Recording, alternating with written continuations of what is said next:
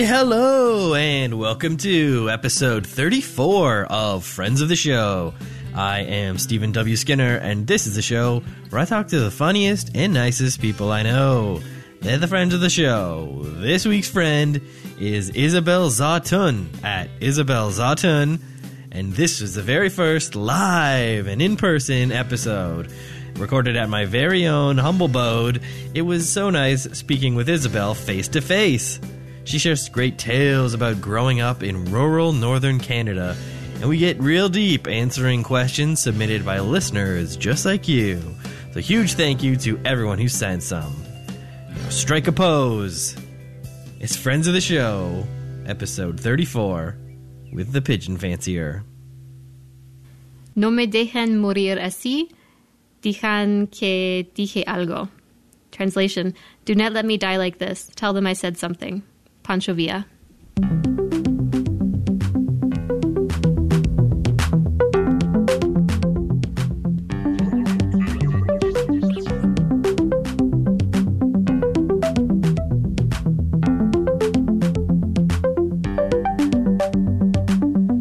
Ah, Pancho Villa. What a good guy. so, thank you for pro- providing us with that quote this week, and welcome to the podcast, Isabel. Thank you for having me. Woo! So, for the listeners, Isabel Zatan. Am I saying that correctly? Yeah, that's it. I mean, uh, no, but I can't say it correctly Oh, either. Well, It's how a- would you say it? Uh, it's Zotun. It's a tonal language that I was not taught. oh, so I'm putting the emphasis on the wrong syllable. Uh, my dad sometimes tries to explain it to us, and he's like, "It's Zotun. It's not Zotun." Oh, and he uses his hands to illustrate, which is completely unhelpful. And I'm just like, "Daddy, you didn't teach us how to speak Burmese." So, So, that's probably like an accent on the U, right? Like yeah, a Burmese stress. has more tones than Cantonese. It's a very hard language to learn. So, it's a Burmese name. Yeah. Very interesting. Zatun. Zatan. It- it's fine. I'll never get it. Uh, I've had a lot of weird variations throughout my life. A lot of people like to say Zatun, like a cartoon, um, which like makes me sound adorable, but it's very incorrect. I mean, like here I am lecturing people on pronunciation, and I just like had the worst Spanish. No, I thought that was good. I liked it. I like when people bring other languages too. We had a, a Latin quote one time, and that was really fun too. So yeah, that was uh, Phil Stamato. Wow.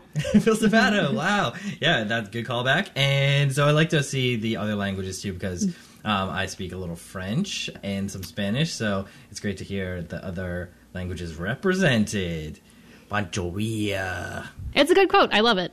Yeah, it's a great quote. so we should mention this is the very first live Friends of the Show podcast. So welcome to the studio. Yeah, you guys, spoiler alert, Stephen has a beautiful home. No, shout like I'm sitting beside a like there's a gorgeous Christmas tree. Uh, shout out to Stephen's wife for uh, taking the guard dog to her parents. Yes, shout out. And it was Griffin who couldn't be here. He hates podcasts, so we had to get him out. But thank you very much for coming over. It's uh, it's great. So I had to set up, set up, got my whole studio set up here, and we're doing it. I hope it sounds okay. I'm sure it so it sounds great. so let's let the listeners catch up and myself. So some bit of your life story. This is like the WTF part, but we condense it to just the beginning. Tell us uh, a bit about yourself. Where are you from? Where, how, where'd you grow up? Okay, um, so I'm uh, born in Alberta in the in the mountains in the south. Then lived most of my childhood in the far north. Uh, by far, far north, I mean like in the summertime, the sun never set. Uh, Oh, yeah. yeah. Um, and then we moved south to Toronto. Well, uh, there are so many other details in there. We moved around a lot. Now I'm in Toronto. okay. So what? We're in the far north. How long were you up there? We moved down when I was 10, and then for a long time I was determined that when I was 20 I was going to leave Ontario because I was like, I can't live more than half my life here. uh, but I'm still here. I don't know if I could ever go back. For university, I went to university not in Toronto, and it was in, I don't know how many of your listeners know Canadian geography, but it was in a town called Kingston, which isn't even a really small town. I think it's still technically considered a city. Yeah, pretty good. Yeah. And I realized how like citified, city cityfied I'd become when the first week of Frosh, we went to go see a movie at 9 p.m. and the theater was closed, and I just threw a fit, and I was like, "What the what the hell hick town am I in for four years?" And I was just like, "No, no, no, I can't go. I can't go smaller." Also, when when we moved to the city, I didn't see myself as like a city person. I was like, "Oh, I miss the small town." But if you're not white, it's a lot easier living in a city. Right. More diversity. Unless you you're like living in a small your- town in uh, uh, another country. I guess so, yeah, but that's true. Unfortunately, sort of the small town mentality is more towards just like or the white people, rural white people, right? Like Mm-hmm. that's all the people in the the general outskirts of the GTA. Yeah. I mean, the town I grew up in was primarily native people. Uh, Also, it's just nice being able to get good groceries. Yeah. Like, um, you know, I, I like being able to buy mangoes. Mangoes are key. Yeah, they're very good. So yeah, out there, it's guess they don't get as much selection. And it also- groceries It also costs more because the, the cost to, to ship, it all and- out yeah. there. Yeah, you're not. Also, the bugs. Le- oh, that's awful too. Especially yeah, summertime mosquitoes. That we're talking about Uh, yeah, it, black flies. black flies and mosquitoes, and every time you have to go outside, you have to put on bug spray. And relatives would visit us and be completely baffled. And every time we went down south, uh, it's also very funny, probably hearing a Canadian being like, "When we went down south to Edmonton." Yeah. Um, but yeah, when we the big city. when we went to the big city, I as a child was like, "Whoa, there are no bugs. It's like heaven. It's like I'm in heaven. You can That go to sleep great. without a mosquito buzzing in your ear. It's fantastic." Oh yeah, that's that's probably the worst thing about the mosquitoes. Just that one that gets into your room at night, Mm-hmm. and in that you spend hours trying to find it or whatever. You can't sleep because once you close your eyes, it'll buzz right into your ear. Just the worst sound that you can hear on like a hot summer night. What I do love though is that every time um, a white dude around my age, in like let's say his twenties, finds out that I'm from up north, he immediately chimes in with like a black fly story of the time that he went portaging. Um, his name is like Justin or something, and he's like, "Oh, I went to the Yukon and I did canoeing, and like I know about black flies." And It's like, okay, sit down. You don't know vacation black flies. What is that? You gotta live. And then some guy from across the room yells like, "Oh, I'll take chunks out of you!" Like they, they all get so excited telling their story about the one time they experienced bugs. Black Fly Talk. Mm-hmm. Everyone wants. everyone has their story. Yeah, I don't know. A couple summers ago, back at my cousin's cottage, we got bit up pretty bad. I don't know. but it's true. That's true. I, that did happen. Now I have one of those, like the hat with the mesh. Oh I- my I gosh. Yeah, You're just go like really committing to being the I'm fine like with it. the fun uncle who who makes I- puns and I am completely fine with that role. Yeah. So uh, I wanted to mention that you do very cool artwork and awesome drawings. Um, we should mention that up top. How did you get into that? I'm not sure. Just Uh, started. Uh, I went to art school and I did illustration, and I'll occasionally do some kids' books. I used to do like zines and some spot illustrations for magazines, but I got to feed my family, and it's Right. a really hard thing to monetize. But I still keep it around as a hobby, and I'll do, uh, you know, it from I do tweet tweet drawings, um, and uh, I have a book that I'm finishing up now. Ideally, it will be done by Christmas. This all. Depends on just me, and if I stop being uh, If I stop flake. taking up all your time, I'm Uh, doing no, no, podcasts. no. Okay, so what happens is I did. Um, I'm illustrating a bunch of Kafka's short stories as a kids book because when my kids were little, I would read them Kafka stories and they loved them. And I think Kafka's perfect for children. Also, I should point out when my kids were little, I was like this university student that was like, I'm going to raise my children intellectually. So I did the illustrations for them on my own, and I realized, oh, I can just turn this into a book and it would be fun. Uh, and I have all the illustrations done, and I have all the story basically transcribed and all set up to go. I just have to scan three more pictures. That's literally all I've had to do. and for the past four months, that's been all I've had to do, and I just haven't done it because I don't know something about me. It's like I get eighty percent done, and then I'm like, oh, I did such a good job. I did, I did so great. Oh my gosh, I don't even need to finish that. And then I just start telling people, I'm like, I did this thing, and they're like, Can I see it? And I'm like, mm, It's not done. So Oh, okay, I get it. here's hoping that I just like uh, give myself a kick in the pants and get that finished by Christmas. yeah, looking forward to that, and we'll definitely put a link in the show notes. If I get, yeah, more When that comes motivation out, for me to get it done. exactly. So, listeners, look for that coming soon, coming this Christmas. Hopefully, Kafka fingers crossed. Kafka stories. That sounds really cool. That's really neat. Yeah, if Um, you're my yeah, Twitter I- friend and you have a kid and you want a copy, just uh, hit me up. hit her up at Isabel Zawtun, Z A W T U N, I S A B E L, Yeah, Z that's A. W That's T the one. You got it. And um, yeah, so you've drawn a bunch of cool, hilarious tweets, uh, and I, I love it. You have a great style with color, like is that watercolor? It's watercolor and marker. Watercolor and marker, the combination gets those good like colors. Yeah. what was I trying to say? Markers Good for all your color needs. It's like a it's Stevenson like advertising. Interesting texture. Uh, I like to look at those. And let's talk about Bad Boy Bacon because that. Have you seen this Bad Boy Bacon account? yeah. It's great, Yeah, it's great. and it's based on your tweet. Uh, it's not based on my tweet. It's based on a drawing. um, tweet by uh, Marky Doodoo, Marky Doodoo at Marky Doodoo. Is that his at? Yeah. Mark, I'm so sorry if I got that wrong. We're dear friends. Um, Shout out and to Marky Doodoo. he enjoyed the drawing a lot, uh, particularly a section of it where a strip of bacon is smoking, and then he made a whole different account for it. And occasionally he will message me via that account as Bad Boy Bacon, being like, "Uh, come pick up me and my band in 20 minutes and bring weed. and that's been a fun thing for us. Mark is one of my favorite Twitter people. And also, my mother pointed out to me that the structure of fat in bacon is the exact same as the structure of fat in avocado. oh, Yeah, so if y'all want to eat healthy, you can eat bacon. It's the same as eating avocado. You heard it here first. Breaking health news. Yeah, bacon's great. And Bad Boy Bacon is such a badass. He doesn't care about anyone other than himself, but that's what makes him so cool. Yeah, he's a piece of bacon, wearing shades, smoking cigs, whatever. And it's a really good account. You can go follow it for a fun time. Everyone check out Bad Boy Bacon. I just wanted to give it a little shout out because yeah, it's that's fun. and Marky Doo Doo, definitely shout shout out. So we should also mention that you are fun and comedy related, do comedy shows around the city. I also enjoy a good comedy show. So we probably know some similar Toronto comedy folks. Um, Are we going to name names? Ooh, No, let's gossip. not- let's oh my gosh. Get into Who do you hate?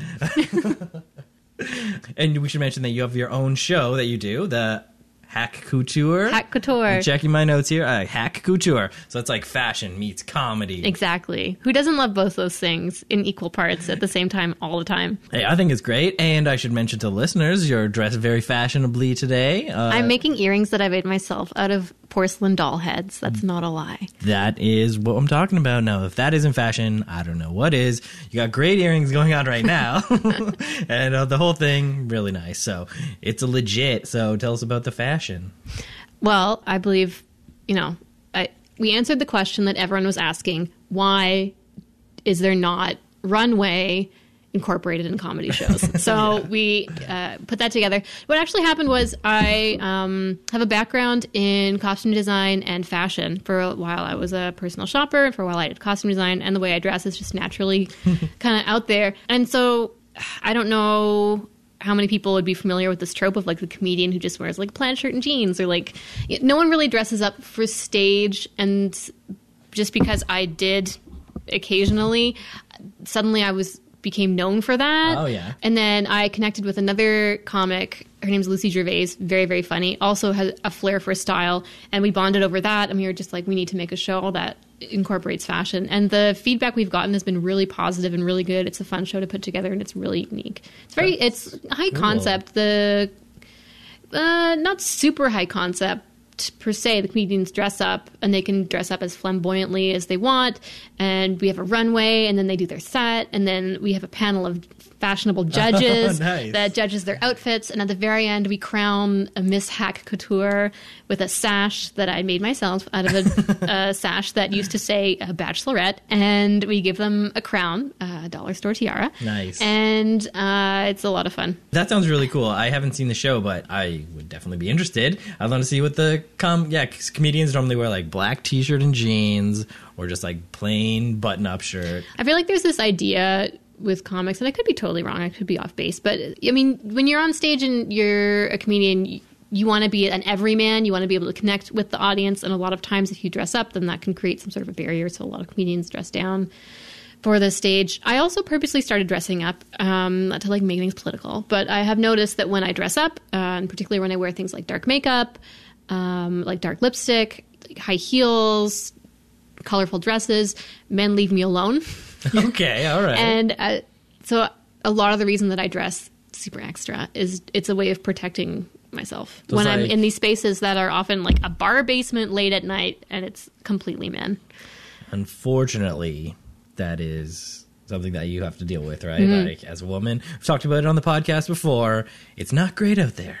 It's not great, and I am sorry. It's all your fault. I accept your apology well, I, you know, on behalf of all women. No, I don't do that. I don't speak for all women. Uh, don't write me angry letters. So that's uh, great. Now we get to your story, and it is related to the topic. It is called My First Kiss or How to Deal with Blackmail. I forgot this. I forgot I had submitted this. Guys, listen, I'm a huge flake. Stephen approached me about doing this podcast a million years ago, and I was very bad at getting back to him. I have, uh, I'm looking at my phone now, I have 1,700 unread emails in my inbox. Oh, my, my life is a huge disaster. So, Stephen, I apologize. I completely forgotten that was my story. Okay, should I just jump in? You may. Okay. So, as I mentioned, I grew up way far up north. For those of you who are familiar with Canadian geography, it was a 10 hour drive north of Edmonton. Stephen is raising his eyebrows and looking shocked at that. Seems remote. So, it sounds remote. yeah, really small town. Real small town. Uh, here's a. This will give you a good idea of how small it was. When I was in kindergarten, I had a huge crush on a boy named Jed. J E D. That was his name, Farm Country. And he was the most adorable little Cree kid. He had a mullet, and uh, sometimes he'd run around without socks or shoes. that was normal. And when I was in, again, when I was, when I was in kindergarten, I had a bad moment. I, I misjudged. I uh, did not read the room correctly, and I made the horrible mistake of uh, tr- kissing Jed. Did not go well. Was not reciprocated. Afterwards, we kind of like backed up and looked at each other, and just there was an understanding that we would never talk about that again. And then we went our separate ways. Jed was actually a gentleman and did not bring it up. Like it was, it was our dark secret Okay. that happened. Okay, years pass. What seems like forever happens, but really we're just fast forwarding to grade two. Okay. Um, Jed has made some bad decisions. Like he's made some bad social decisions. One, the decision to get glasses, which like what Oh, yeah. you know, about that's a, that that's a bad one. Um, uh, spoiler alert: I would that would happen to me about like a month after this story takes place. So, two, he's taken the mullet to full on rat tail. That's Oh, happening. yeah. Three, he uh, is no longer the svelte kindergartner that he once was. Jed gets a little chubby. Okay, listen, I'm I don't want to body shame anyone, but when when I phrase it like this, please understand that all body types are wonderful. Glasses are wonderful, and I don't know if I can say as much for rat tails, but if that's the choice you're making for your life and it makes you happy, you know what? I support you 100%. But when you're in a, again, like remote, small northern community, uh, and you're in grade two, these are not going to propel you to the top of the social totem pole. Definitely I feel not. like that is correct, at least. Yeah, That- you put if you put on that second grade fifteen or whatever. yeah, you know, hurt. you're not gonna. Girls aren't gonna be wanting to kiss you. no, again, uh, every everybody is beautiful, and Jed at grade two, chubby glasses rat tail was a pro, like a beautiful person. But again, children aren't always as open minded and accepting. so Jed's social stock was plummeting, is what I'm saying. Right. Jed, like people were no longer on the Jed people train are off, jumping off the train. Jump, jumping up the jumping off the Jed train. So he did what any other child would do in the situation, which was look directly below him on the social totem pole, and then just like bully, bully, bully. Like you know, he was just like, if I can push Punch down. push off the bottom of the swimming pool, I'll, and so directly below him was me, and I'll tell oh. you why. Town of 600 people. My father was a teacher at my school, and also my father was the only Asian man in town. And also, I had not gone to grade one. I went straight from kindergarten to grade two. So I was a year younger and like a good deal smaller than all of the kids Right. in uh, the school. And also branded the quote unquote smart kid because I had skipped a grade. So that was also not helpful. I was really, I, I hadn't made good social choices either, you know? targets on your back. Yeah. Oh, it was bad. So Jed was. We were in the hallway, and Jed was pointing at me, and he was going. Going, I'm going to tell your dad on you. I'm going to tell you. I don't know what this was connected to. Just I think holding it over you. I heard this a lot in, Okay. in school. This I'm going to tell your dad on you. So uh, I rejoindered with uh, my devastating reply, which I don't know if you've ever been bullied or if anyone listening to this podcast has been bullied or is being bullied now. You have a trick for you. When someone is d- saying this to you, all you have to do is just like make steely cold eye contact and go, so. Yeah, so there's no comeback. It was devastating. Jed was plummeting. He was not doing well. By now, there was a crowd of kids around us, and he could see that you know he wasn't. Got he wasn't. stonewalled. Yeah, wasn't working out. Uh, at, at, I should point out at this point, I was a bullying pro. Like I, like I said, I had multiple targets on my back. I knew how to deal with this stuff. So uh, he could not come back to my yeah. So, but he could because he leaned in real close and he was like, I'm going to tell everyone. And at this point, I swear it became slow motion. And he was like, that you kissed me. Like, oh my gosh, terror, terror. My whole body went like a cold sweat. I was like, no. And so my brain just kicked into high gear and did the only thing like, like, caveman instinct, like muscle, primal. yeah. Uh, and I hauled off and I punched him as hard as I could in the face. He went. Uh, okay, in my memory, he went flying because Uh, I'm yeah. like Superman. But I do remember he fell, like he fell on the ground. and His glasses flew off, and his Oh, glasses yeah. broke. Oh, Okay, jeez. I should point out. And okay, the force of that punch was very strong because Jed had also made the poor decision of using that elastic band to keep the glasses on the Oh, head. yeah, yeah. You know, like the, The ear. sports strap. Yeah, the sports strap. My punch was too powerful for the sports strap. The glasses flew off, and he started doing that ugly little boy cry. You know when boys cry and it's more like a yell. Sounds like a siren or something. yeah, it sounds like a siren. It's like a, a "Ah." so Jed was doing that, and then I leaned in real close and I whispered, "No one will believe you now." Oh, wow. Psychological and physical warfare. That was the most badass I've ever been in my life. Wow, that is incredibly badass. He did tell my dad on me though. He still did? He t- well, yeah, I broke his glasses. I Oh, got in a lot of true. trouble. yeah. Well, yeah, straight up assaulted. No, I got in trouble for breaking the glasses. I didn't get in trouble for punching him. Well, that's part of it, isn't it? I guess But because was there's a m- monetary. there wasn't like a it. oh you hit him. It was more like a don't break you don't, don't break, people's, glasses. Oh yeah, probably aren't cheap to get fixed out out in the out in the countryside. I forget what I broke about them exactly. I remember just having like you know that child panic where you're like my life right is in, over, the and he was holding the broken glasses, and I was like ah. I forget where I connected. I just remember Because that's like the weak spot, the bridge of the glass. So if you hit Mm-hmm. it sort of like beside the eye or right near the middle part. I also remember them skidding across the hallway, so maybe that also. so like they It probably- whiplashed off his head with the force of the sports. it was very dramatic. strap. Wow, what a punch! Mm-hmm. Don't mess with me. Do not, me- and Fellas. So now, then everybody knew, right? So that's like going in to prison the first day and punching the biggest guy. I think So at that point it had been pretty established that oh, I Oh, was yeah. not a cool kid at yeah. all. Oh yeah. I remember at one point my principal came into my class and said something about how I was like a really great reader, which is just like, oh, the mm. final nail in the coffin Yeah. for I guess I don't have friends now. Like, thank you, Principal Hample. thank you for that compliment. Principal Hample, I found out years later. First of all, he was kind of a weird, creepy dude. He was one of the okay. So if you're living up north, all of the teachers, doctors, everyone successful is white and from the city, which can be very discouraging if you're a kid from that town and native. So Principal Hample was like this white, blonde, doughy dough of a man. I didn't like him because he would always call me by my mother's name for some reason, and was just kind of like I got a weird vibe from him. I found out after he moved, he had to get a tetanus shot in his butt because some kid he tried to like take a kid's pen away from them when they were writing a test, and the kid bit him. oh, he bit him. And he had to get a to get a tetanus shot? shot. Yeah, don't take a kid's bit. That's so funny. Tennis shot in his butt. Imagine being that kid though, like a rabid child. A rabid child, yeah. that would be, I mean, worse probably, but great story. yeah, Well, so you overcame the blackmail, stood up for yourself, Yeah. and the story had a happy ending. I'm not sure if it has a good moral Eh, because I don't want to condone violence. That's true. but you know, And body shaming, but also shout out to Rat Tails, who's bringing them back. We bringing them back. I may or may not have had a rat tail at one point. now, moving on. I had a mushroom cut. You had a I had a mushroom bowl cut when I was okay. So when I was three, my brother was born. I noticed that he was getting a lot more presents than me. You know, like just a jerk baby getting so many more presents. Also, I, as I said, I was an avid reader, and I noticed that all the protagonists in all of my books were boys. And so I decided if I wanted a better life, full of you know adventures and presents, then I should just be a boy. So Right. from the ages of three to about seven, I was like, I'm a boy. I'm a boy. I had a boy's name, boy haircut.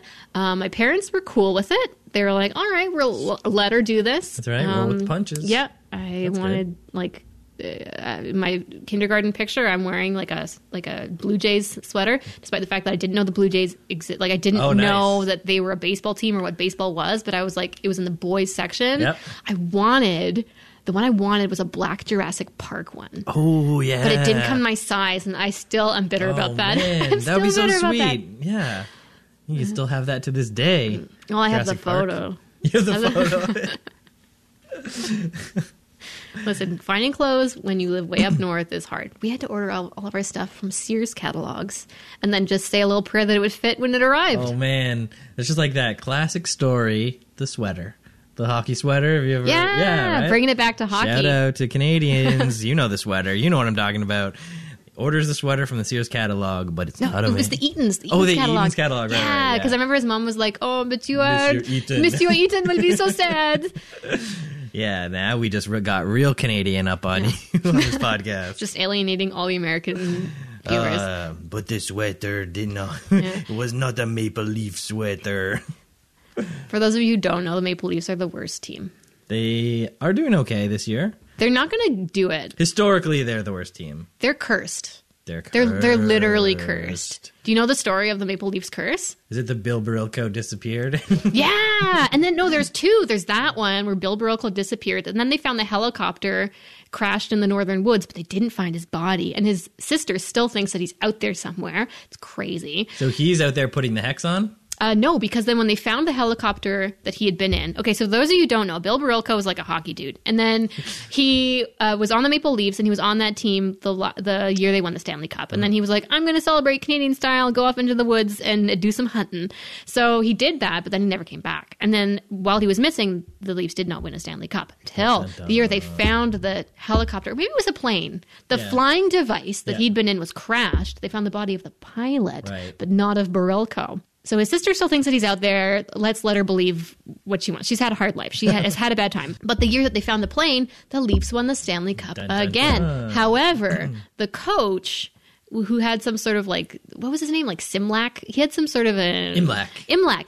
I was so close I'm really good. I'm really proud of myself That was very good. uh, and he had some sort of nickname that was like throat punch or Punch. something yeah, yeah. Just punch. Imlach. punch, Punch Imlach Imlach. Great Uh, name. throat punch would be a better one just yeah, that's uh, his kid. Throat Punch Jr. So he was, for whatever reason, displeased with the way that the Leafs had played that year. And when one of the players went to renew his contract, he lowballed him on purpose because he was like, You may have scored the winning goal that won us the Stanley Cup, but you're still a piece of shit.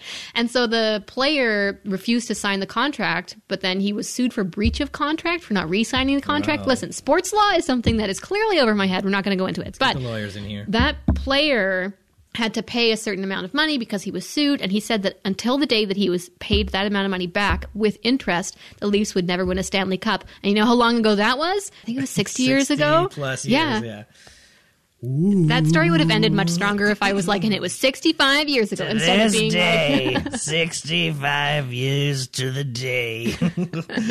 so yeah, I Leafs are cursed. Leafs are cursed, but this year could be their year. i really hope it isn't I'm wondering if someone wrote that guy a secret check because they're playing good. But yeah, they could get to the final and like just get killed or something, and the I curse would sincerely hope so. I sincerely hope because you know what? You know what?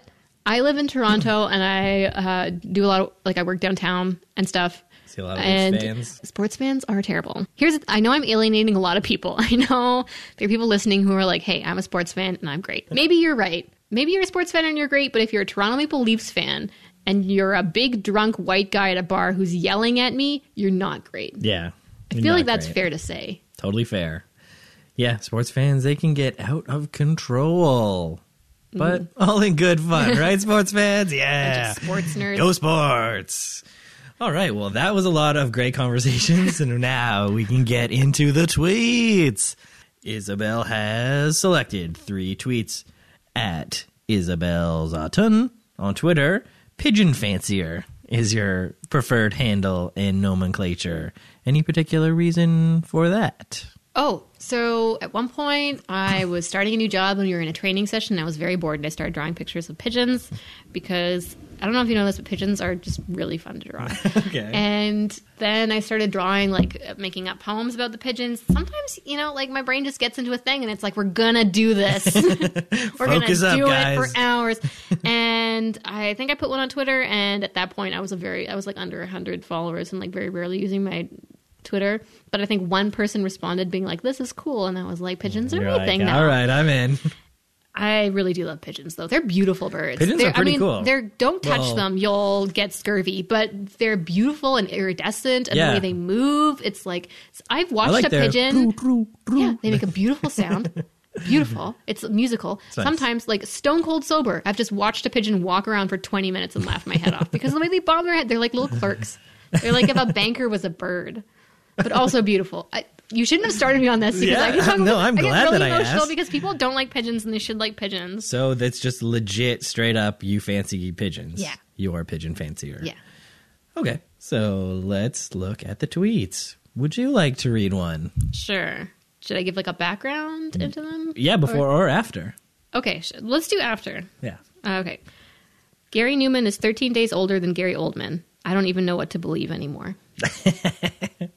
Cars. It's the Cars guy, right? What? Gary Numan. Cars guy? Does he like cars? Oh, Wasn't he? Isn't that the Does band? he drive them? He's the Does he own them? Gary Numan's song was Cars. Here in my car, and I Oh feel my safe gosh. as no vault. Oh, I can That's the song that if it comes on on the radio, I turn it immediately.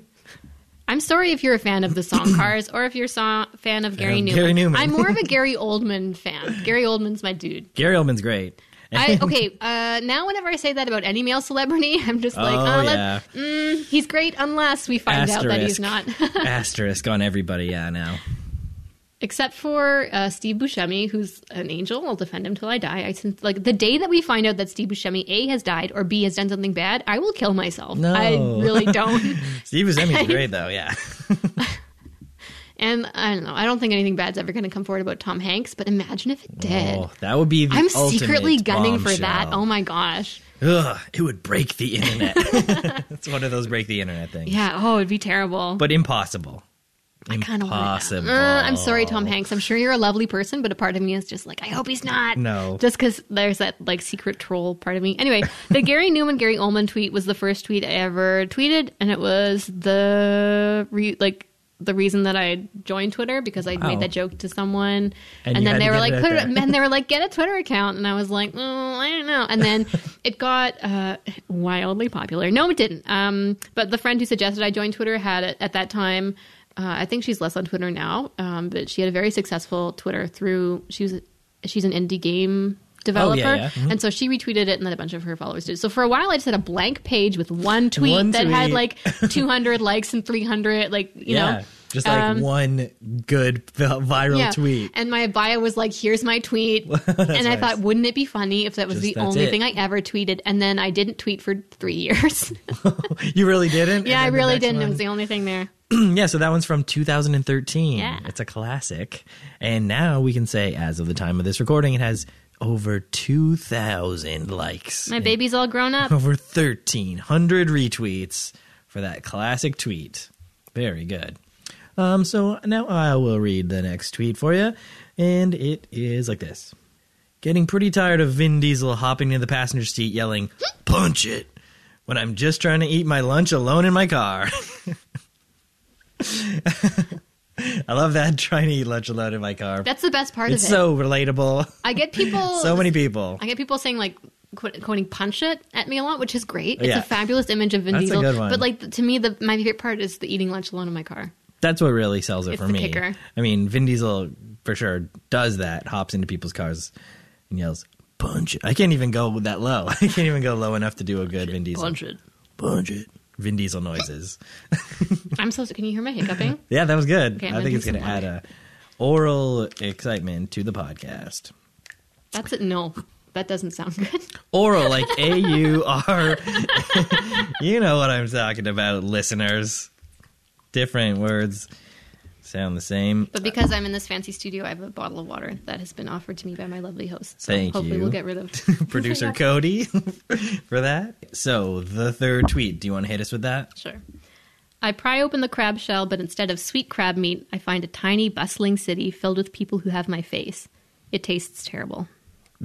you ate it anyway. Ate it anyway. Great yum, punch. yum, yum. So, it looks like you tweeted that in August of this year. I Uh, like this one. I feel like it's the most me thing. I've Really written. captures your voice. Yeah, it was one of those things where I wrote it and I was like, I love this, but I don't know if anyone else will even understand what's going on with it because it's just so Mm-hmm. It's what I like. Yeah. And sometimes, like, I find that recently I haven't. I've been in a weird dry spell of Twitter and like kind of jokes in general. And so sometimes I'll look back at this and be like, oh, I peaked. Remember those days Good old when it days. just inspiration just struck, yeah. and he was so happy about it. Well, looks like a lot of people agree that that's very funny. I like it too, and the little uh the people have your face. That's a nice touch. Mm-hmm. Yeah. can really help visualize. it just really shows how narcissistic I. Guys, uh, you can't see on the podcast, but I'm like incredibly beautiful. She's, uh, not lying, folks. That's why I had to send my wife away today. Just kidding. Shout out to Kat. Thank you for taking care of Griff. All right, now we get into the next tweets. They are sifted through literally hundreds of tweets on Twitter, Isabel's picks from others. So there are three tweets, but we can only read two because I can't do a good enough Werner Herzog impression, unfortunately. Uh, maybe I'll just read it, but we'll see how it goes. So the first tweet comes to us from friend of the show, Zach, at name starts with a Z. And the tweet is oh, I forgot about this one too. Did you want to This podcast is so fun for me. I'm just remembering all, all these fun things. rediscovering all your old faves on the podcast live? is- I'm reading it now and I'm laughing. I totally forgot about it. It's such a good tweet. Okay, so Zach. it is. Young hotshot detective says, I'll solve this case using arrogance. Detective, haunted by his past, says, Arrogance is no match for my dead son memories. So good. Shout out to Zach. Always great stuff and interesting thoughts about the song Torn. So definitely go check out his episode. so, I'm yeah. a Pumsbury fan myself. You're a Pumsbury fan, Yeah. not neighbor Ron. I enjoy Neighbor Ron, but I just like Pumsbury. Pumsbury, like, I just a love the man after my own heart. You know. Pumsbury. Pumsbury, you fool. I love being mean to Pumsbury. he deserves it. He just is too big for his britches. I think That yeah, he's got he's got idea. He's got plans. They don't involve Zach. All right. So, um, would you like to read the second tweet from at Cervix Smash? I forgot I give this one too. Smash. Uh, okay, so here's the tweet. Imagine being an actress and having to pretend you're in love with Adam Sandler. Wah, wah. Wabba-dooba. I I think- do I- good Adam Sandler. This is a very good point. This is okay. Um, this person is my best friend in the in the whole world. Cervix Smash. yeah, It's a great. I mean, it's a great handle. and very very funny dude. He's the best. I love him. And this is one of those tweets that I encountered before we spoke, and I was like, I love this. And sometimes one of the nice things about Twitter, and a lot of times I have friendships with people, friendships with people who I read their tweets beforehand, and I was like, I love their voice, and you kind of know, oh, we're going to be friends, Right. And then and then we are, Yeah. Uh, and this is one of those cases where I was just like, I've met this person's my best friend. He had some other ones that were good, but sometimes if his tweets do really well, he will delete them. Oh yeah, so, yeah. We all know people like that. do we? Well, I mean, I know one yeah, certainly. one one specific person who sometimes does it. That's a great one though. So shout out to Cervix Smash. Also funny every time I say it. Cervix It's so good. Smash. So the third tweet that you selected that I can't really do uh do justice, but I think we should. I can find a third one im- immediately. I have another one in mind. Okay, guys, when I gave the so the tweet in question is my favorite tweet of all time. It's by your pal Mild Sauce, and I love it because it has to do with my two favorite things in the entire world: Werner Herzog and butts. That's not a joke. I love Werner Herzog so much. One time I met him at the Toronto International Film Festival, and I cried. Whoa. And I uh, I love butts. That one go like I. You're, Ever, you're everyone only loves human. butts. I'm only human. Uh, when I gave it to Stephen, I was like, this is funny. You have to read it in a Werner Herzog voice. If you can't read it in a Werner Herzog voice, I will send you another one. Like, don't, don't fuck it up. doesn't want me to try and fail. And literally, I read that tweet in Werner Herzog style voice maybe like 30 or 40 times in preparation for the podcast, and I could never nail it. I couldn't. I really I appreciate that you tried. couldn't feel positive. Like I honestly have Werner Herzog cart- queued up right. the system into another bay. Descend, I'm just playing Werner Herzog. Hundreds This is what he sounds like. Pieces I can't- I across can't I know, yeah, you can't hear it, but the listeners can hear it. Oh, okay. Yeah. Get Oh, the that's gonna be a special surprise for me later. this podcast is full of so many special surprises. Yeah, so I'm having the most fun. So I couldn't I couldn't nail it. So the the backup tweet that you have selected is So it's by uh, Jill LaJill at Jillian Car- Karger. Yeah. At one point, I might be pronouncing her name wrong. I remember at one point she was like, "The way that everyone thinks to pronounce my name is wrong." oh no, and that's I've the only part of that conversation I remember. I forget the correct, but it's spelled uh, J it's a soft I? L L I A N K A R G E R.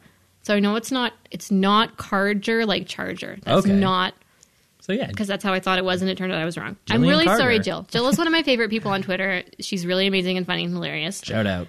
And I love this tweet so much. So the tweet is Guy, so I was a jerk to you this whole movie, but now I realize I love you. Girl, and I love you for who you are, the jerk you are inside. Perfect. Jill, you did it again. You did it again, Jill. Yeah, Jill's great. I think she also has sent a question, so we'll look forward to that. I am looking forward to it. And speaking, oh, the, yeah, do you have anything to add? Uh, no. Just- I could say nice things about Jill all day. This could be like the Jill fan podcast. Jill fan. So everyone, go ahead and follow her, Jillian Karger, on Twitter. And now we get into the questions from Twitter. So thank you to everyone who has sent in a question at FOTS Pod on Twitter. I really appreciate all of the questions that everyone sends, and it helps the show go round. So thank you very much. First question comes in from Llama in a Tux at Llama in a Tux. And those hiccups are so cute. Really sorry. Uh, the question is Hello, yes. My question is What is the worst date story you tell at your stand up shows? Okay, first of all, uh, way to try to get content for free, llama. That Oh, that's a sneaky most people have to pay ticket prices to hear. No, I'm joking. That's such a mean thing to say. Uh, no, um, so I have a bunch that I kind of weave into one worst date story sometimes. If anyone is in the Toronto area, a show that I started doing at the very beginning when I was doing comedy that has been very good to me and very supportive of me is a show called Tinder Tales, which is comedians and just people who aren't comedians who just want to do storytelling come up and talk about their horror stories of uh, Tinder and dating. And so when I do those, I'll often uh, combine a bunch of different experiences into Like a nightmare One. date from hell. yeah, exactly, which makes for a fun story. I hate to tell you this, but a lot of comedians that didn't really happen to them. It's you know What? They're exaggerating They the truth of our comedic effect. oh, well, as long as it's funny. yeah, I'll tell one. I'll tell one thing that happened to me. Okay, once I was on a date with a guy, and he was trying. Also, the way I date. I mean, I'm not dating anymore. I'm in a relationship, but and I never really dated before then either. What I would do, I kind of treated them like interviews, like and for material. Like I don't know, I I didn't date right. I'm probably just really re- mean to men. But at one point, I did this thing where I was like, I want to see what the most personal thing is that they'll share Oh, with yeah. me, like what I can get, deep what I can go? get them to admit. Yeah. Uh, I stopped doing that when a guy told me that he had probably. Oh, your face is already looking worried. Oh, I'm, yeah, very interested. in Uh, that he had probably lost his virginity to his dog. No. He didn't give any more details. I did not ask for any more details. That was what happened. Uh, and so the, the the way I make that a joke. Good way. Yeah, well, good reason to stop asking that question Uh, sure. Yeah. So as he said that, uh, like you know, as the words left his body, you could see in his eyes that he knew there was no second date down the line. Uh, because of course not. Because listen, who amongst us has not had an ex who was still hung up on their ex. Hey, there's the punch. Okay. Uh, this guy was a white guy. Do you know how much white guys love their dogs so much? They kiss them on the mouth. This guy is definitely getting drunk at 2 a.m. and calling his mom and being like, Can I talk to Bailey? and the dog's just like, Justin, listen, things are different now. I'm neutered. You got to move on. so, yeah, that's one of the uh, bits that I do on stage about bad dates. Well, thank you very much for sharing that, and shame on Llama in a Tux for not coming to a show to see it. In all fairness, I don't think he lives in the same city as me. That's okay. There's ways. There's ways. one point he taunted me and he was like i'm on a, a tour because he lives like a fancy jet set lifestyle whatever it's no big deal and he was like i just went through toronto and i like waved at the cn tower for you he Well, didn't visit He could have, yeah. He sounds like he could have popped out to Comedy Bar for a quick mom. Well, thank you, Annie, for Ace for submitting that question, Llama. And the next questions come in from Rads at Feeling Euphoric, friend of the show, and she has questions three. The first: How are you mo- the most beautiful person in the whole world? i'm so glad that we got to talk about how attractive i am multiple times on this podcast It just keeps coming up. it just keeps coming up. I think the same question came up on her podcast, the same statement. i asked it of her she's Yeah. the most adorable person It's a great callback. So yes, you're both very adorable. So how do you do it? i don't eat any sugar I try to get to bed before midnight every night. I use Vaseline as night cream and uh, just straight up genetics. Wow, that's all working for you. Oh, you got a serious answer. What? I love it. And Vaseline is night cream. Listeners, take that to the bank. At one point, Tyra gave up Vaseline at her show uh, because she was like, "It works so well, you can put it everywhere." So, So shout out to. Tyra Banks. Tyra Banks knowledge Mm-hmm. on the podcast. All right, two. Do you have any stand-up comedians who inspire you? And if so, whom and why?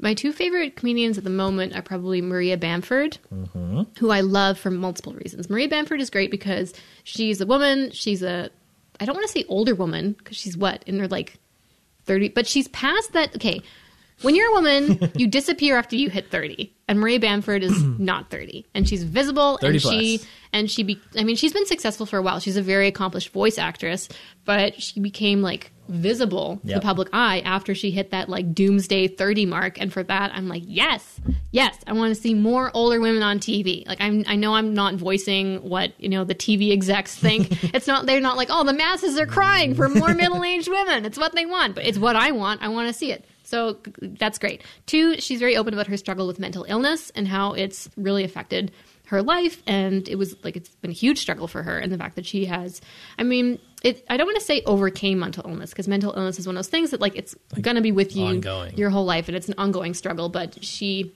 uh, the fact that she's vocal about it and she's you know survived with it is, is great it's fantastic also aside, like she's just also very hilarious Yeah, and very funny. very very funny her most recent special her first special actually i didn't like it as much as I liked her most recent one, which is fantastic.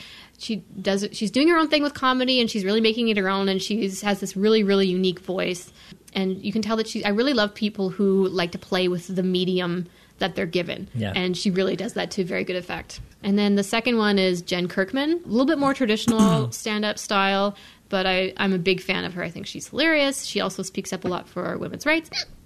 So I'm really sorry. okay. And she she's just fab.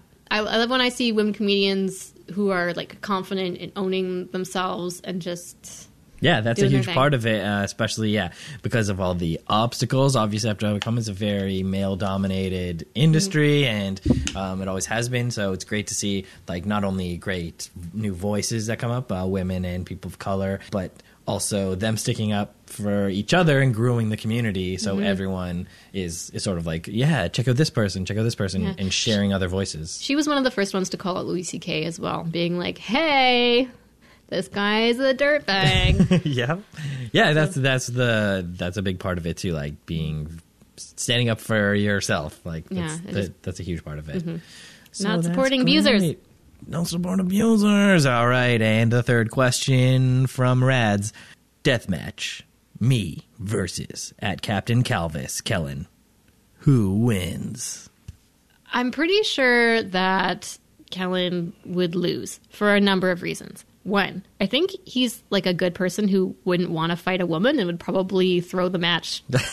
okay. You know, Yeah. because it's like you know he, she's smaller than him physically and younger than him, and you know. I, I feel like Kellen wouldn't beat up a woman, is what I'm saying. A hundred percent. Yeah, I'm uh, hundred percent in agreement. I said multiple reasons, it's really the only reason. But it is also a death match. Okay, I don't think that Madeline could kill anyone. I think she has a good, sweet, pure heart, and I love her very much. So they both just they so I think they would bo- they would kind of like slap each other and be like, oh, and then they'd just be left in the Thunderdome and be like, whoever you know can outlast the other starvation style. Starvation, yeah. All right. So thank you very much, Rads, for those great questions. And I don't want to see any death matches between you and Cal. So great, but great. Thanks Yeah, for asking the questions. Don't kill, don't kill yourselves. And the next question comes in from Michael at home underscore halfway. And Michael asks, which Marx brother had the rawest sexuality? Okay, uh, this one I'm gonna have to say Groucho Mm-hmm. because he had the most number of spouses. Oh, this is a well researched answer. Well, listen. Uh, at one point, I saw the movie. What's the movie? The one where they're like something about uh, politics, where they're like, there's a king.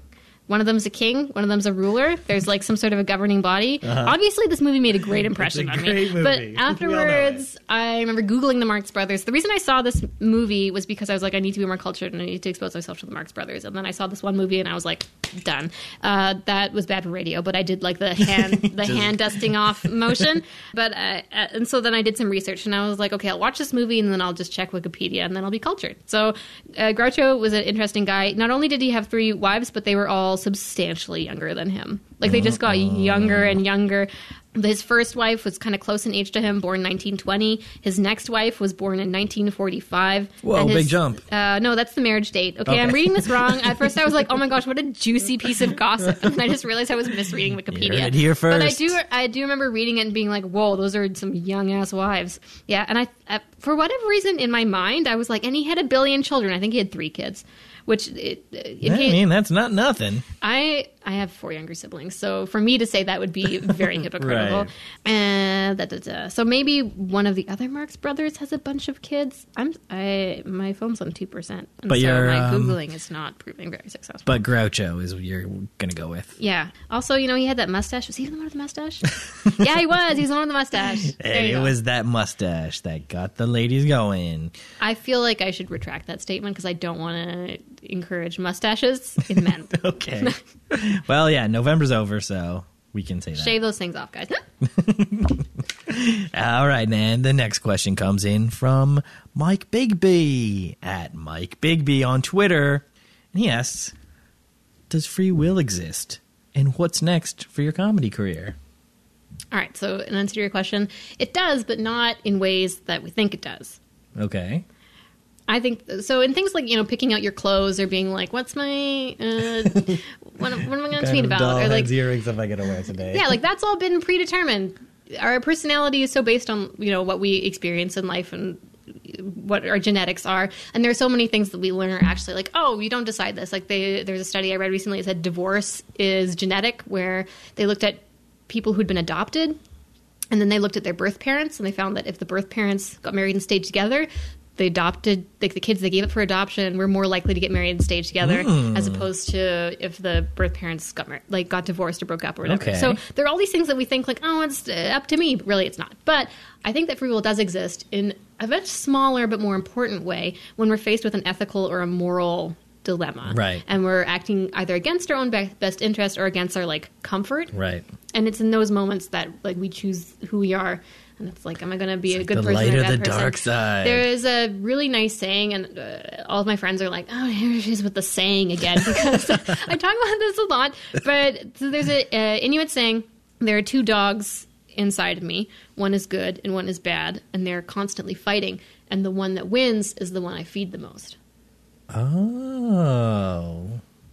Got it. That's what that's what I think of free will. So when you make a bad, bad quote unquote bad decision, You're your feeding the bad, bad- you feed the dog bad dog. gets a bit bigger, mm-hmm. and that, And it- that that's it- more a part of you. and it determines who you are. I don't believe in good people or bad people, and I think that when I meet people, maybe this is also uh, just like my women senses. when I meet a guy who's like, "I'm a good guy," I'm Right. just like, uh, "You If you sound were, like you you don't feed the need bad dog." All right. And uh, he also asked, "What's next for your comedy career?" Oh, you got the book coming out. That's not a, comedy book, though. No, I I mean. I, I sure hope that it's not going to. People aren't going to think it's funny. I don't know. I think Kafka's kind of funny in some ways, but that's not my. I didn't author that. I am trying to get out of Toronto more and travel around, and that's difficult for me because I'm also a single mom. I don't know, days off or It's a lot, yeah. babysitting. My parents are very supportive and very wonderful, Oh, and that's I'm great. incredibly lucky. Yeah. I wouldn't be able to do what I do without my family. I also have uh, my siblings are all in Toronto, and they help out with babysitting sometimes. Oh, that's really great. Nice. So, yeah, hope trying getting to out of town, get out of town, getting more exposure with you were saying smaller communities or other Yeah. communities with different diverse voices. Yeah, and it's also helpful knowing that your jokes are they resonate with people outside of your community because it's so Oh, easy yeah. Mm-hmm. to be insular with your comedy and just be like, yeah, so who here who here goes to Kipling subway station Yeah. and then that stuff doesn't translate. Yeah, but it does. It works at like a few very specific spots. Oh, it works great at a few very specific kills. spots. It It, kills. kills at the annual at the Kipling comedy. Once you get outside Subway Land, though, right, it stops pick, making uh making the laughs. Mm-hmm. Well, that's great. So thank you very much, Mike, for sending the question. And the next question comes from Desecrated Jewel at Desecrated Jewel, another Canadian pal. Who? What is the origin story of your pigeon appreciation?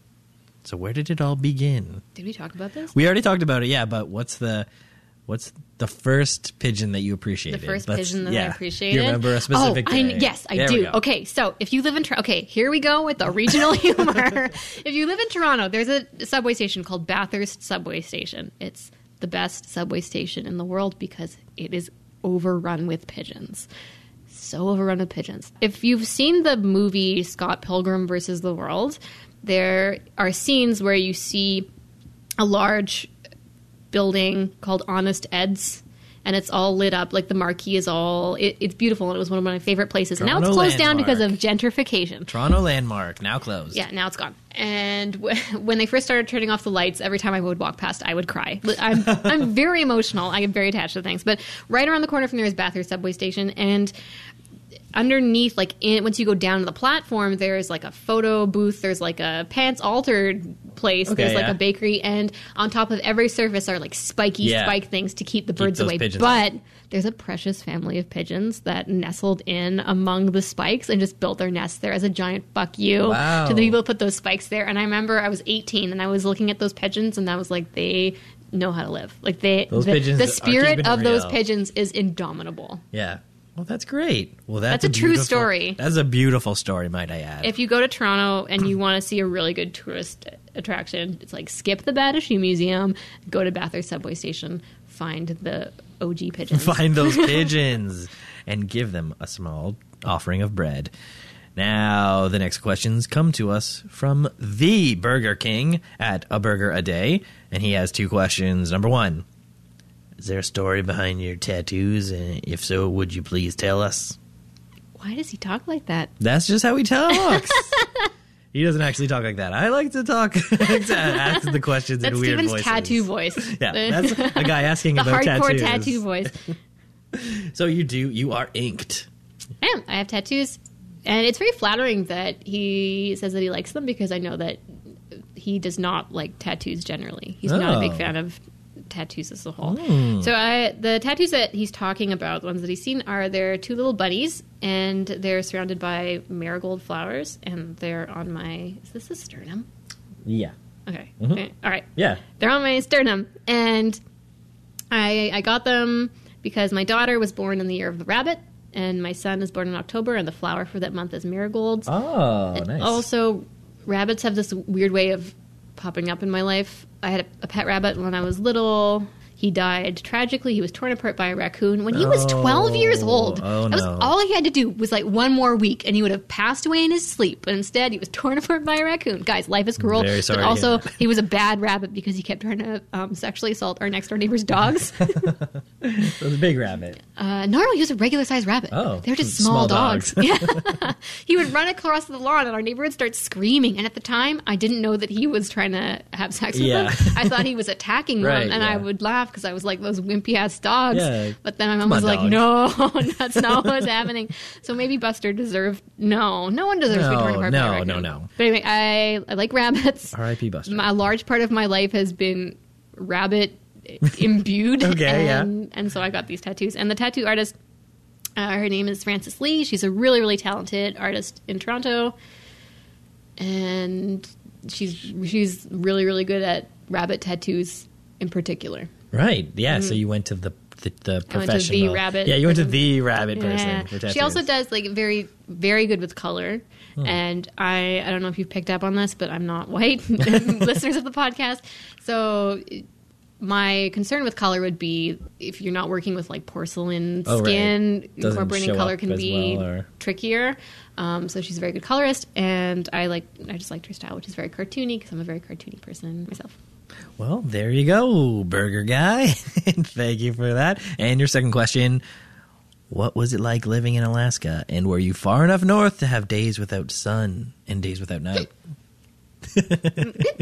Okay, so I don't know. Uh, I don't know why Alaska. At one point, did I tell people I was from Alaska? Maybe. It might. Here's the Just say, thing. it? Sometimes I'll just like casually North, lie in conversation because I think it's funny, and then I'll forget that I lied, and then people will just think that of me.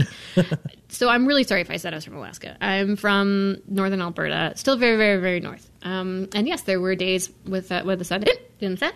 It was very frustrating. Oh my gosh. Okay, it was very frustrating as a child to go to bed at what was probably like 10 p.m., but with the Still full late. light outside, and Oh, yeah. also you could hear kids playing, Other kids playing outside. because their parents didn't care and they were neglected or whatever. Yep.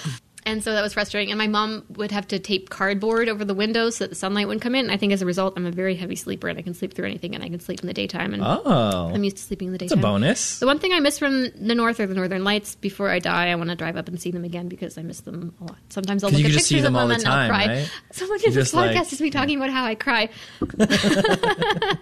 Well, there you go. Yeah, Northern Lights, Aurora Boreal. Great, beautiful thing. Miss them too. Uh, all right, and the next question comes in from Zach at name starts with a Z, and he asks, "What is your favorite spice, seasoning, or condiment?" Okay, I have a. I actually have an answer to this. All right. ready. Okay. Oh my gosh. Okay, so it you know the one. Okay, it's like uh, tamarind, tamarind spice. Tamarind. There was a limited edition sm- something house, smokehouse. Like this, like seasoning company had like a limited edition tamarind clubhouse. Clubhouse had a limited edition tamarind spice spice, and it was delicious. And I put it on everything. And then when I saw it was limited edition, I bought five, and it was discontinued like three years ago, and I still have You it. still have some? Yeah. Oh, wow. I love the taste of tamarind. I, like I said, I don't eat sugar, but there used to be, and I hate pop, and I hate soda or um, pop soda, Coke, soft drink, whatever you Yeah. call it. I don't like it. I n- never have. High Um, fructose corn syrup. exactly. it's too like it hurts my mouth. But the one that I miss was there's a Mexican drink called tamarindo. Mm, and it was like tamarind pop, and it was so good. Mm. I miss it. I love the taste There of you tamarind. go, tamarind. Very specific and good answer. And Clubhouse, maybe think about bringing it back. Yeah, guys, can we make that make it viral? Bring Clubhouse, back if tamarind you're spice. listening. Listen, I'm all stocked up for life. I don't need it for me, You're but good? if like you want to try it, then maybe you know start. Yeah, I, I do want to try it now. I'm going to start at replying Clubhouse, see what we can do. All right, we got a couple questions left as we're winding down, and the next question comes from Rob Elliott at Rocky Momax, and he asks, as a female comedian in the midst of everything that is happening at the moment, has it affected your stage presence? Do you feel more empowered on stage, or find yourself getting more laughs? You know, I've always thought you were hilarious. That's what Rob says. Mm. Me too, though. Yeah, Stephen doesn't. Uh, Stephen's I- like just to be clear, I don't think Isabel's hilarious. I got her on the podcast because I thought she'd be a huge bummer. But that was all part of the the question. That was a parenthetical at the end. yeah, Rob. I think he was worried that in the second part of his question, where he was like, "Have you found you've been getting more laughs?" It would come across Yeah. as his like, I get it. Uh, he couched it. yeah, a very thoughtful dude. Uh, so no and no. But okay, that's the short answer. The long answer could take a very long time Right. and just be like the whole pot. I could give a TED talk. Okay, so the first no to I do not feel more empowered on stage is because comedy is very empowering for me, and there are mul- multiple things about comedy that have empowered me, but those things have been existing for a long time. I'm talking about spaces that are like for women by women, for people of color by people of color, for women of color by women of color. And we've been doing that. We've been carving out these uh, I don't want to use the term safe spaces, but just like these spaces for ourselves Right. for for years because we've been forced out of these other places. And I should add, with much success. Um, one of my very good friends, her name is Anna Simone George, she started up a show called Shade this year, which is just for people who are people of color, women, or LGBT, LG, I'm, LGBT. Oh my gosh, I fucked that up. I'm so sorry. Or who are who are queer. Basically, if you're not a straight white man, you can do her show, and they've sold out every month. And there's a huge following, huge community. She was profiled by Vice, Nice. Just just simply by making spaces for marginalized groups. These things are very empowering and they're wonderful, but they've been happening for a long time, and we've been doing that by ourselves. Also, the the part two to that no is that the Me Too movement, if anything, has made me acutely aware of the amounts of internalized misogyny that exist within female comedians within, within my own communities, and that mm. has been very disheartening for me, and also made me feel like there were places where I felt were were safe or we're supportive, and suddenly I'm finding out they're suddenly not. So there's like faux supportive or like surface level supportive, but more like they want to take advantage Oh, of yeah. the this was so serious okay they want to take advantage of the of the community that offers support but they also don't want to give back to it and they want to i mean i don't want to get into people's heads and be like this is why they do it yeah. but um, I think from observing that it's more like they, they want to get as much support as they can.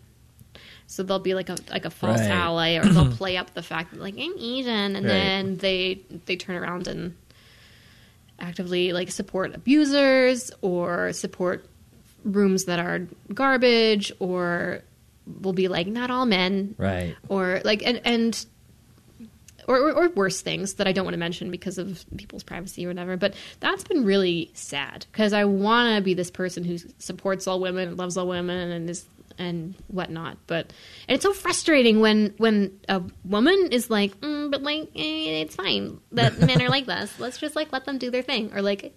Eh, I, I don't know. I'm doing a horrible impression of someone I know. Uh, and I just want to take them by the shoulders and I want to shake them like like a detective in a film noir, being like, "Listen, kid, you're better than this. You better, you can get out of this town. You can Snap out of There's it. better stuff out there for Yeah. you. You gotta understand." You don't gotta go back there, kid. you don't gotta go. And all the cigarettes are flying out of her mouth, and I'm just shaking her by the shoulders. I just want to do that and be like, "Love yourself. Lo- love yourself. Yeah. Stop it." But yeah, so that's been a little bit discouraging. And as for the laughs thing, and uh, Rob clarified this to me that he meant maybe that now people who previously would have thought, "Oh, women women aren't funny, women aren't whatever," would maybe be listening. That's a really nice thought, and it's very sweet of like bless his soul. I guess so, but I honestly think that if you if you thought that already, Me Too probably is not gonna persuade you. It would be lovely if that would happen for just one person. Not changing oh, attitudes overnight is what you're saying. Just a hashtag. Uh, I mean, yeah. I mean, hopefully it's at least started the seeds of Ugh. something somewhere. well, so. and I am happy in that it has prompted a lot of uh, a you know gross people being booted out of whatever, and b it's opened up some maybe like town hall style discussions of like how do we deal with this. But I don't think it's necessarily changing audience perspectives. But I mean, uh, also that's so hard to gauge because as a comedian, hopefully you're always learning and growing and becoming funnier and funnier until you know you just like achieve uh, maximum funny velocity and shoot Yeah. off into the sun, powered Yeah. b- based on your jokes. I, since he asked that question, I was kind of trying to pay attention at shows, being like, "Am I getting more laughs?" Right. But it's so there's no uh, what do you call it? There's no control for that experiment Right. because it, yeah. We'll just say, yeah, you're getting a little bit more every time. Mm-hmm. yeah. That's what's happening. So I shoot off into the sun. But it has nothing to do with me too. Yeah. Or if it does, I have no way of knowing. There's no way of knowing. All right. Well, Mm-hmm. Rob, you asked an impossible question. thank you it was for very your. thoughtful. I really appreciate that he Yeah. asked like, a thoughtful question because I, I did spend some time mulling it over. That's great. And yeah, thank you, Rob, for asking such a, a great, um, provoking question, a conversation provoking question. And everyone follow at Rocky Momax on Twitter for some fun jokes. Now, the final question comes in from the aforementioned Bad Boy Bacon at Bad Boy underscore Bacon. And Bacon asks, Hello. Why was Sally selling seashells by the seashore when anyone could just walk right down to the beach and get seashells for free? Because uh, capitalism is inherently evil. Mm, That's right. Part of our society. Listen, the, the the people were told falsely that they had to buy Sally seashells because they were somehow better. Also, people have a different perception of value, and sometimes if something is free and something has a price tag on it, their Oh. brains will be like, the price tag is better. That's right. Listen, it's all like that Birkin bag mentality. Sometimes, if it seems fancier, then you're gonna want it. It That's happened to you though, hasn't it? Where you're at a store and there's like a sale rack, and you look at the sale items, and then you look at the full price items, and you're like, mm, but these seem better. That could happen. Yep, that's for sure. And it could be branding. Sally could have just good branding. She has Yeah. a nice little thing. You don't have to walk all the way down to the beach. She has brought them to you. That's a service. Maybe she's just like a really charming, good salesperson. Entrepreneurial, Yeah. at least. at also, who's her least. audience? Who's she selling to? Maybe Yeah. maybe Sally's like hot stuff, and she's selling to all the men on the beach. That could happen. Maybe Sally's like an old lady who's you know selling those homey homey shells, and people are like, oh, it's like like Grandma used to make, you know. Yeah.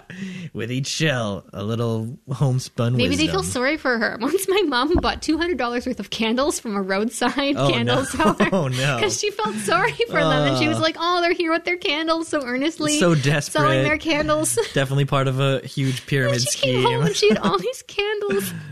We're still not done all those Uh, you candles. still have the candles? Li- Listen, my mom's house smells mwah, amazing, but oh, did you know? Did you know that ninety-eight percent of candles sold are so sold to women? what? Yeah, isn't that crazy? That is crazy. I mean, I'm trying to think Guys, back I'm to my last facts. candle purchase now. I'm trying to think back. yeah, my uh, last all the candle candles in this house are supplied by Stephen's wife. Uh, it's true. And we did have a nice cinnamon one burning earlier. Mm. All right. Well, I guess that just about wraps her up. So, if you have anything that you wanted to promote, maybe your show, maybe a Redbubble page or something, I will include the link in the show notes. Yeah, yeah. so if you like artwork, I have uh, a duvet of Steve Buscemi's face. Oh, yeah. And also some other things like t-shirts and stickers and stuff. And A duvet of Steve Buscemi's face. It's my favorite thing. All I want is for everyone to have duvets with Steve Buscemi's face on them. If you want to check out my artwork, I have a Redbubble page. Just go- Google Redbubble Isabel Zawtun. It'll be right there. I have a blurb page for my children's books. Again, I think you just Google blurb Isabel Zawtun. I have two books currently up there, and ideally a third by Christmas if I get my act together. And if you're in Toronto on December 29th, I have a show coming up, Hack Couture, which is my fashion comedy show. Check her out in 2018. All the dates, just DM Isabel on Twitter, and she'll tell you specifically. Yeah. That's for our GTA listeners. And I think that just about wraps it I up. said GTA listeners for a second. I was like, I thought Grand Theft Auto. Yeah, our gamers, all our hardcore gamers out there, get at us. Listen to some female comedy, which I know if you like Grand Theft Auto, you love women in comedy. Shout out to women in comedy. Definitely. Everyone go check out a unique comedic voice if you can. Anybody else that you recommend for that? Maria Bamford, you said, uh, Jen Kirkman. I probably have a bunch, but I just Nothing I'm top of your blanking now because I've been put on the spot. I'm just Um, like, I've never all heard of a comedian. What are you talking about? All right. Dave Well, Chappelle. so I guess that just about wraps it up, and we will now. I'll play the theme song, and we will say our goodbyes. Bye. Thank you for coming over to my house and recording the first live episode. And I'm sorry that I've given you the hiccups, but it's really funny to me. I get them really often. Oh, it's here. Yeah, no, all the time. My boyfriend says I should go to the doctor about it. Okay. nice. Well, that's it. I hope you enjoyed this week's episode with Isabel. Do check out her artwork and jokes on Twitter and IRL. Go to at FOTS Pod and send a question for future guests. I am at Skinner Stephen on Twitter. Visit StephenWSkinner.com for all the episodes, like every single episode. Be sure to subscribe and automatically get a new episode every week. And support the show by leaving a review. Cheers to Kyle I. Davidson for the theme and Ruby Coast for the music. And thank you very much for listening. Have a great one.